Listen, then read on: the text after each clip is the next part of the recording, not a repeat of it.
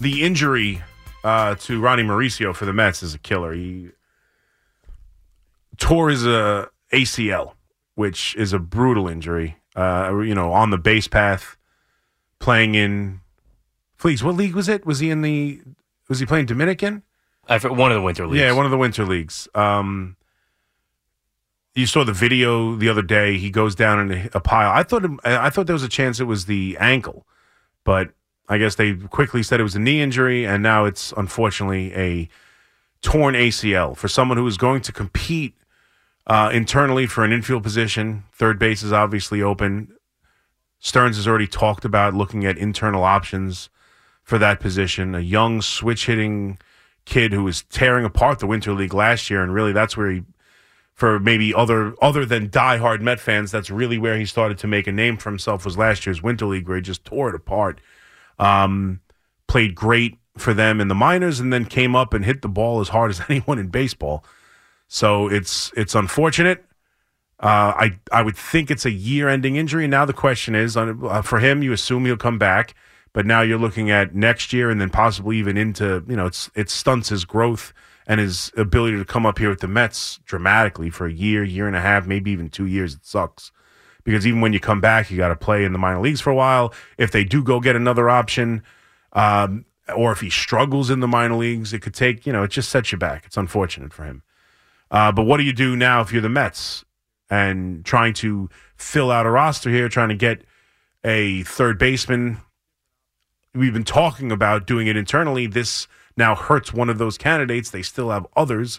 There's still Vientos. There's still Baty. There's still internal options. McNeil could always play third base. There's different options. You'd have to do something else in the outfield then, but there's there's different options or at second base or whatever. You'd have to add someone else eventually. But there's there's different options for the New York Mets um, to go out and attack on the free agent market. Uh, obviously, a reunion with um, reunion with Turner would be preferable, would be ideal, really. Right-handed bat, DH, played third base occasionally, a leader. He was even a leader with the Red Sox. You don't have to be on a team forever to be a leader. He's a veteran player. He's been with the Dodgers. He's won a World Series.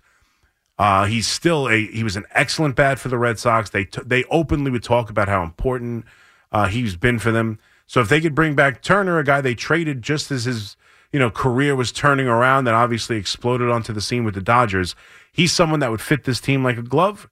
Uh, and you could, I, I could see that they've they've really talked about. I, it sounds like it's Yamamoto is really the only big piece they're looking to acquire here. But if if you know now that they've lost Mauricio, a legitimate candidate for that job, a legitimate candidate to be a part of this team, they're going to have to do something.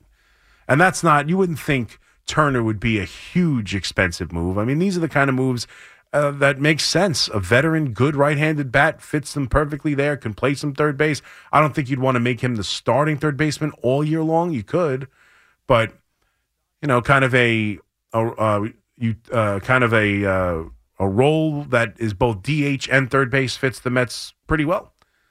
So I think that's someone you could look for, but you still need another bat. You still need another option in, at third base. So there's still work to be done besides just Yamamoto. But they're all in on Yamamoto.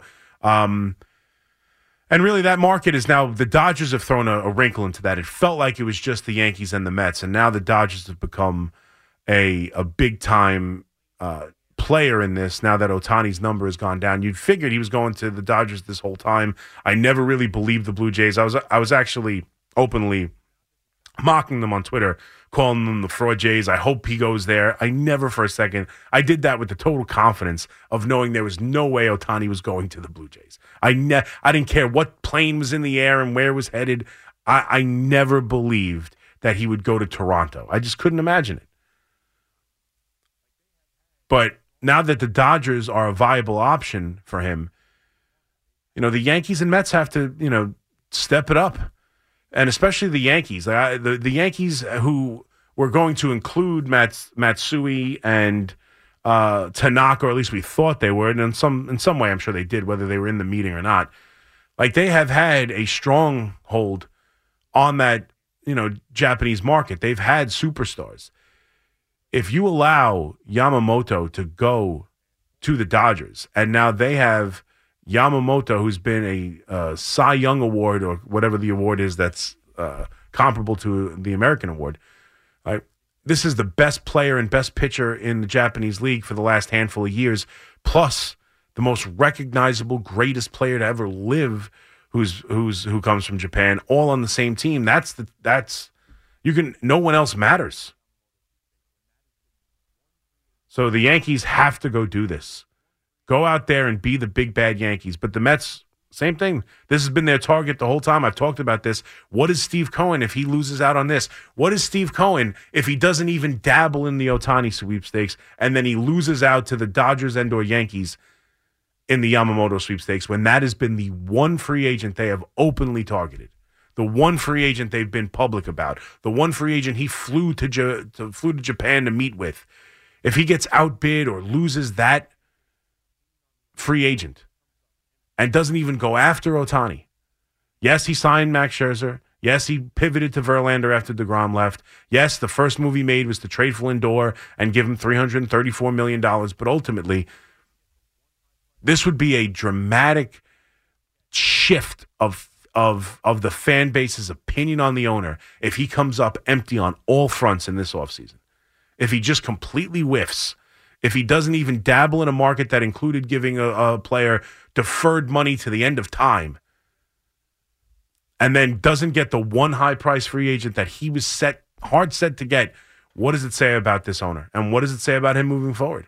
And what does it say about oh yeah he'll get Osa- oh, he'll get Soto he'll buy the Yan- the Soto away from the Yankees? Are you sure? Are you sure?